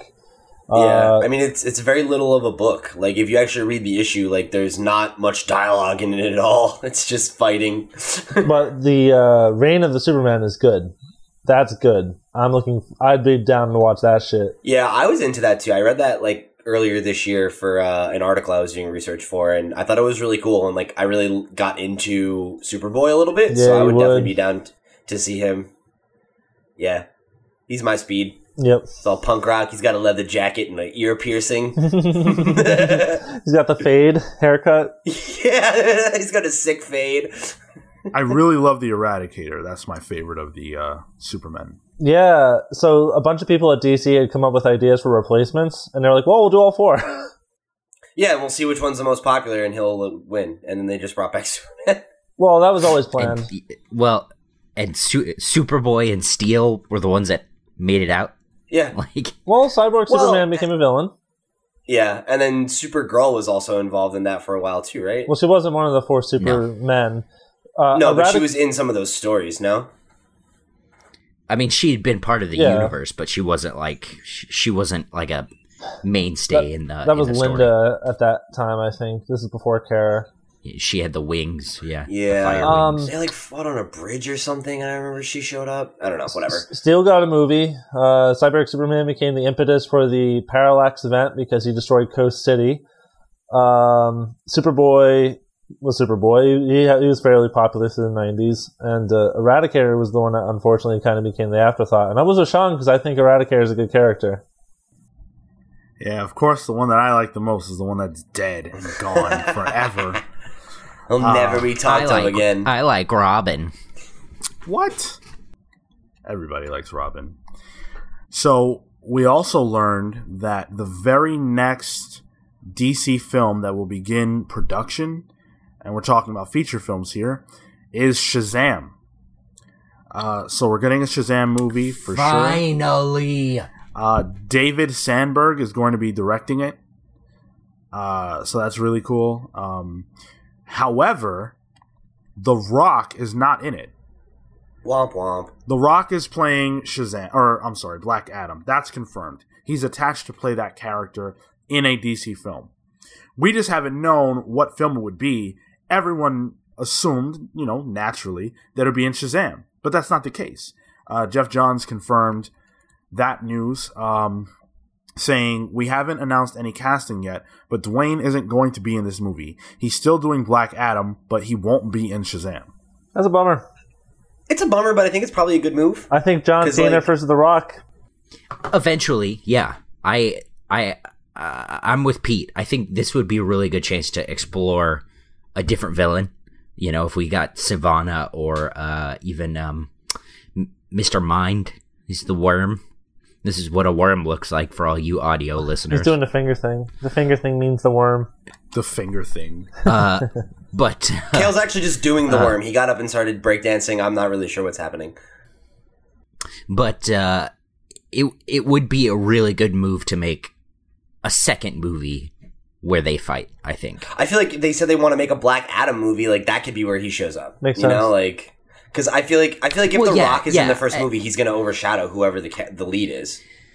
And that's what I'm saying. Yeah, make a Black Adam movie if you want, but then uh, put them together and then make them I duke don't know, out. like you know that that that formula works fine. Like the original Superman movie, Christopher Reeve was the no-name actor as he's surrounded by Marlon Brando, Gene Hackman, massive actors, and That's it a great point. did not take away from Superman. The it did not take away from Christopher Reeve's performance at all. Baby Driver, which just came out, you had Jamie Foxx, Jon Hamm, and uh, uh, what's his name, uh, uh, Kevin Spacey. All massive actors did not take away from Ansel Elgort's performance. Like even if Dwayne Johnson's well, in that's it, because he had four. He said four words through the whole movie. yeah, but that was Stop spoiling things. it was effective Um, for the movie, and I don't think Dwayne Johnson would take away anything from whoever was cast as Shazam. I guess the only reason I feel that way is because he's like in the top three biggest movie stars in the world right now. And I, and I don't know, man. Like, if you have somebody that isn't as good as those people are, I feel like The Rock could easily suck the fucking oxygen out of the room. Yeah, and I think I think with The Rock as an addition, I think you would you would really want whoever is gonna play Shazam to have their chance, and then bring them together to clash, or whatever. So I've been thinking about this a lot too. Um, before we get off this, like that they're gonna have to cast both Billy and Shazam, and I really hope they get one of the Stranger Kids things, one of the Stranger Stranger Things kids to play Billy. Yeah, I can see it. I hope it's I hope it's eleven. Oh yeah. Betty Bads Bradson. Will Uh, she turn into a male Shazam? P- uh, Cale. Hey, Wish fulfillment, buddy. That's what it's all about. So she wants to be a like a a, a gym rat looking man, like a like a muscle builder dude. Is she wants her- to be John Cena. She wants to be John Cena. Make I a mean, wish. You do. I do not so- want to be John Cena. Don't lie to me. So there's more uh, DC film news, um, and I, I think there's going to be even more than this coming down the pipe. But so far, what we know is that uh, they're, they're that from Screen Rant, DC is working on a Harley Quinn versus the Joker film, which would be a, a spin-off to Suicide Squad. Uh, allegedly, Geoff Johns is currently producing that. Um, we don't have any details about it but uh, the the panel, the the DC Comics or DC Films panel that's taking place today, should have some news about that, including uh, Justice League, Aquaman, and whatever the sequel to Wonder Woman is going to look like. Um, so yeah, what do you guys think about that? Uh, first thing is apparently according to the there's a Chinese Justice League Instagram suggesting that tomorrow on Sunday there will be a really long Justice League trailer revealed. Uh, but in regard with regard to Harley Quinn versus Joker, it'd be the biggest hot topic movie of all time. Yeah. I uh I, I don't know, man. I, I'm like I'm so torn when it comes to Harley Quinn and the Joker because I used to really like Harley Quinn as a character. Um, but I the way that DC has handled her evolution over the past few years has been like a major turnoff to me. And I'm kind of like I kind of need a break from the Joker and Harley. We've we've said this before around the time when this was originally like floating around. If they do it where it's you know they're coming out of this like abusive relationship and they show that like uh the joker is harley quinn's origin story and now she's a fully realized hero villain whatever you want to call it i think that would be good uh but i just again like i i don't have the the faith in dc that they'll do that right like my whatever episode we talked about that my position has not changed Well, the movie actually was- has a title in the works. It's called Daddy's Little Monster versus Damaged. I hate you. Um, no, no, no, Phil. I'm sorry. It's it's Daddy's Daddy's Little Monster V damaged. Dawn of Damaged. Dawn of damage. D- dawn of suicide oh, God. Daddy's versus Daddy's Little Monster versus damage. Dawn of Suicide. V damaged. Sorry. We got it, folks. V. Call us Warner Brothers. Yeah, you know, it's just I don't know, man. Like, I don't I don't want to hate on this based on its concept, but I I don't know. I think I'm just at a place where I just don't I don't feel like I want this. You know, like I I like the Joker and Harley together when it's done well, but like I don't know. I feel like it's been handled in a way that I like it so few times in the last several years that I'm just kind of like, can we just get away from this for a little while? Beyond that, I don't know that like stuff like that. Obviously, you can do in the comics. I don't know that this has legs for film. Like that there's enough there, you mean? Yeah, I think it's pretty thin. Um, I think that they they they they screwed the pooch by not having the Joker be the main villain in Suicide Squad. So accept your loss, eat it. Either make him the villain of Gotham City Sirens or let it go. and that's yeah i th- i think that's the way this movie would work is if it were a gotham city side Well, we're getting that. but We're, we're That's getting later though. Da- David. this is something else Yeah, this is something else. David Ayer is working on a, a Gotham City Sirens movie as we speak. Yeah, I, I would say Ugh. I would say that's the way you handle this, right? Is you make this like if this is the story you want to tell, like Joker versus Harley, like just make it the Sirens movie and make him the villain there, and have Black, uh, not Black Cat, Catwoman, and Poison Ivy be her supporting characters. Nah, buddy, Well- this is for the juggalos at home. Insane Juggle love. Um, so the last bit of news that we're going to talk about, and I save this for last because I feel like this is probably the thing that all of the comics pals will be the most excited about, um, is that Jim Lee has announced a new line of evergreen stories at DC from major talent. Uh, Jim Lee wants to get stories like Watchmen, Dark Knight Returns in that vein. He wants to get those stories told. Um, and he feels like the best way to do that, according to this report, which is coming from Bleeding Cool, uh, is to Oh, so it's probably not true. well, no, uh, on on shade. on, on DC Comics Twitter, this is the tweet. Dan and Jim reveal that in addition to the core line, DC will focus on DC Young Readers Plus books for older fans from big talent. Um, and and so that's kind of that's kind of in the umbrella of this announcement.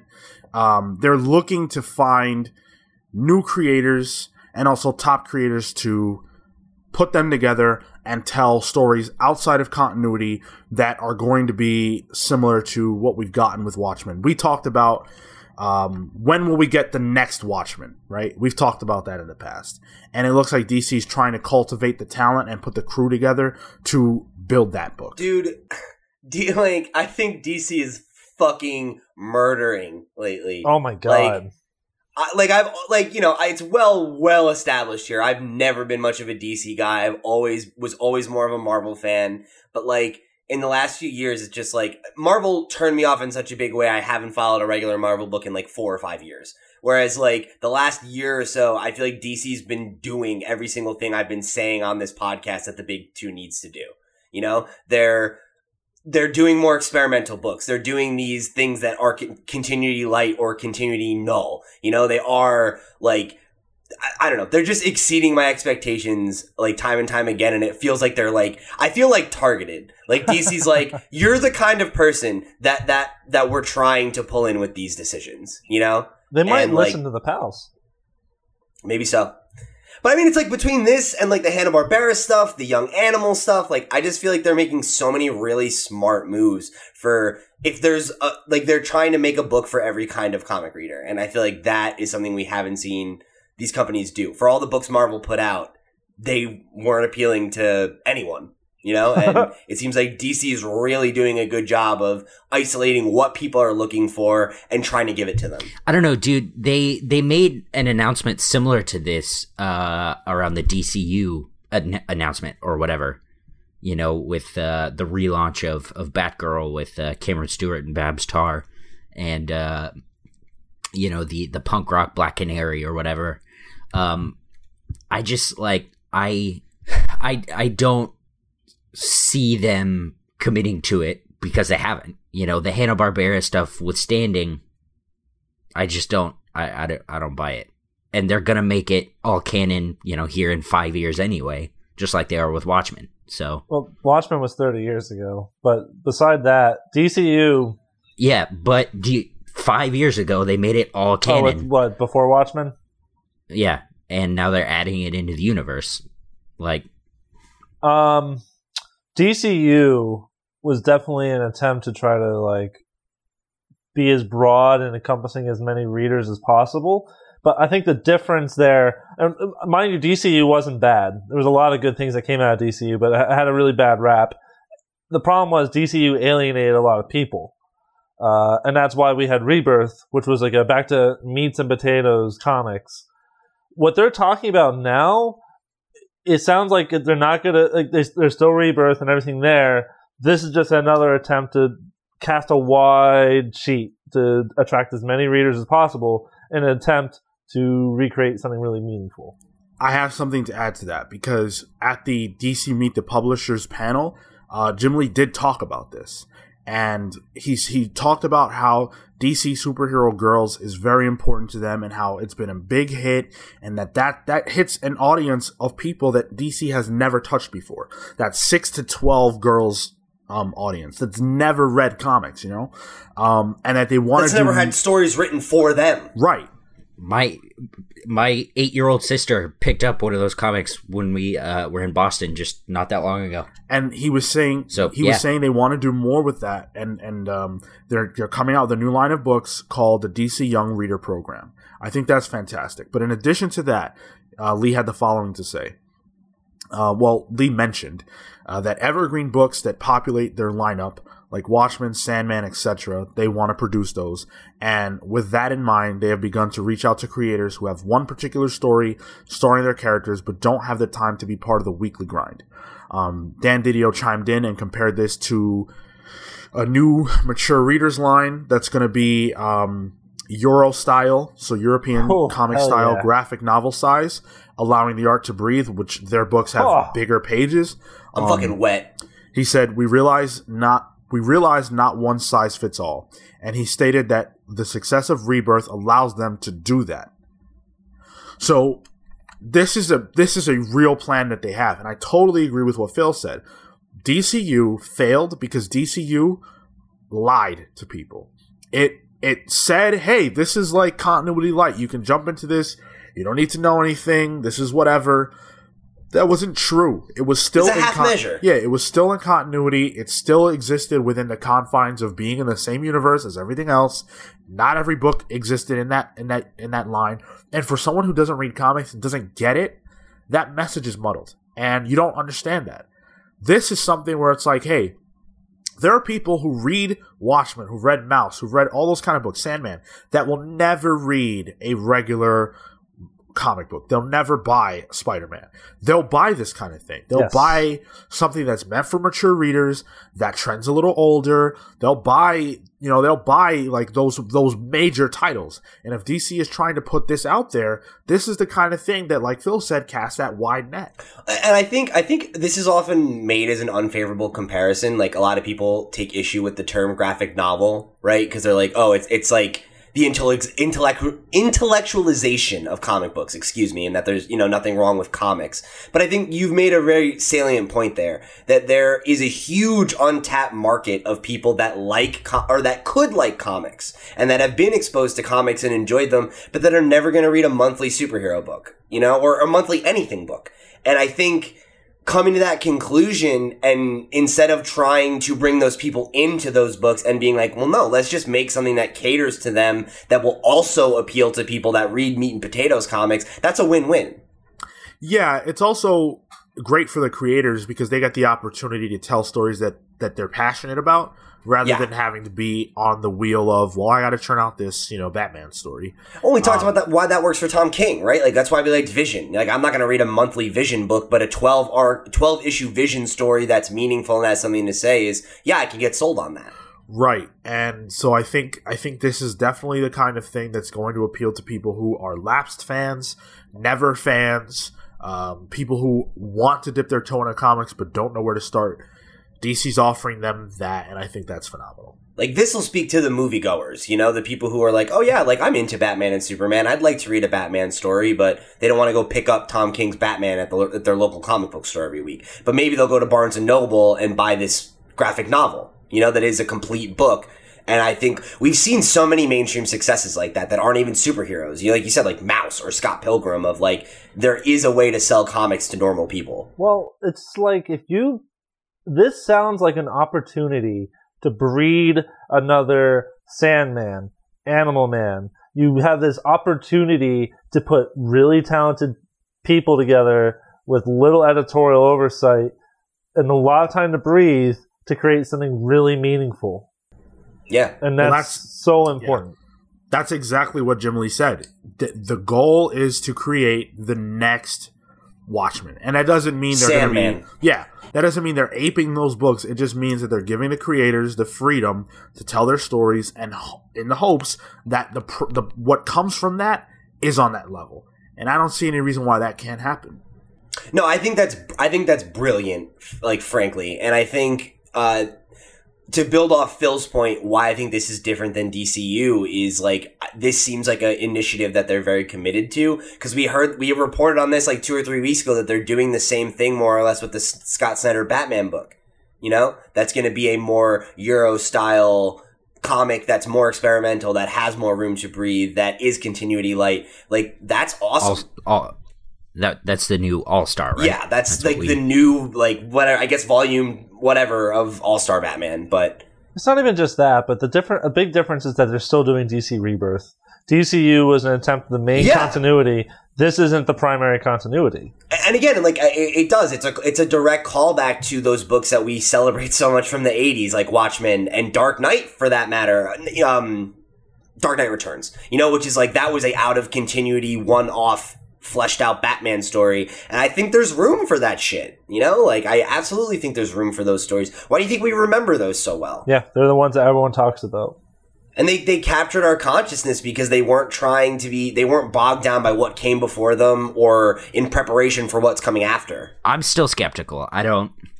you know, I I'm a fan of DC. I've always been a fan of DC. Whatever they put out, uh, you know, I'm gonna investigate. But their, uh, you know, their continuity light imprints or whatever, I, I, I don't buy. I don't buy it just because they're You've been burned uh, before. a major corporation. Yeah. So, whatever. I'm skeptical. Fine. I hope they do. Well, I I- I, I, want to say just in their defense, this is not continuity light. This is continuity free. Yeah, sure. Sure it is. You know, D- yeah. So we'll see. Yeah, we'll see. Um, so that's gonna do it for our conversation about San Diego Comic Con uh, for this episode. Again, next week we are going to talk about all the other major news that will drop um, from when from when we stop recording, and then of course tomorrow, which is Sunday for us. All that stuff we'll talk about on the next episode of the Comics Pal. So if you enjoy hearing us talk about San Diego and all the news, definitely do um, hit us up on iTunes. You can subscribe to us on YouTube. Uh, there are plenty of ways to get the show. Um, if you're on iTunes, definitely do leave us a rating, leave us a comment, let us know what you think about our coverage of San Diego Comic Con, and what is the, the news item that you're most excited about. What's the announcement that uh, has lit you on fire? Um, you can you can do that by hitting us up on iTunes. You can also hit us up on Twitter, Instagram, and Facebook at the Comics Pals, where you can let us know what you're most excited about, and also follow us to find out what we think about the news as it comes out live. We'll be tweeting, we'll be um, all over the place, letting you guys know our thoughts and reporting the news there. So stay tuned. Um, you can write to us at thecomicspals at gmail.com. Hit us up on there. Let us know what you're most excited about. You can let us know whatever you want to let us know, anything at all. Um, you can write to us there and talk to us about that stuff. And then, last but not least, YouTube is super important to us. Um, we've got a lot of content coming out there and dropping that you need to check out. So uh, hit us up on YouTube, and then also listen to the Video Game Pals. It's a good show. Uh, Pete and I are on it. We're joined by Andy and Thompson, uh, two of our favorite people, and we talk about video games. Um, last week we talked, well, they talked about Castlevania. I wasn't present. Um, Pete, you want to say a few words about that? That's a good show. We work hard on it. Yeah, if you guys are video gamers and you haven't checked it out yet, please do. We'd really appreciate it. Um, so, with that being said, let's do some plugs. Cool. Pete. Um, all right, so guys, thanks again for joining us here on another episode of the Comics Pals. As Sean said, if you want to check us out tomorrow on our sister show, The Video Game Pals, please do. If you want to get some more content from me, though, you can check out my writing over at cbr.com. Uh, and then you can get me on social media at loud underscore Pete and come talk to me about all the news coming out of San Diego. I'd love to hear from you. Awesome. Kill? You can find the books of Panels Publishing at panelspublishing.com. We have a web store and we're on Comixology. So please do that. Uh, I'm on Twitter on Twitter and Instagram at Toto in Tow. That's T O T O I N T O W. Phil? Uh, not much to plug. Just go check out my new movie, Daddy's Little Monster: The Damage: Dawn of Suicide. Otherwise, you can find me at Cyborg Bebop on Instagram and Twitter, and Marco at Woe is Marco and Woe is Marco underscore. So I have a question. Have who's plugged Marco more? Marco or us? Who's plugged Marco more, Us. or his girlfriend? Definitely us. Ooh. I'm so glad I'm not the one who made that joke because that's it. exactly where my mind went. God damn it, Phil. That's it. That's what I was Shut- hoping someone would say. Sean just went full fledged Kermit the Frog. He was like, "Yeah!" Sean, you team me up. I'll hit it out of the park every time, buddy. I know, I know. Allie, you Phil- motherfucker. that Phil, that is fucking it. You are fired, and I'm sending you to the long box. I have had it oh no! with your filthy mouth. Exile. With your filthy filth mouth. Didn't you just say the F word, Kill? Yeah, but that's that's different. Anyway, uh, you guys can find me on Twitter at Sean Soapbox, and we can talk about stuff, whatever, just stuff. Uh, and with that, we're the Comics Pal signing off. Take care, guys. Bye. See you next week. You fucking animals.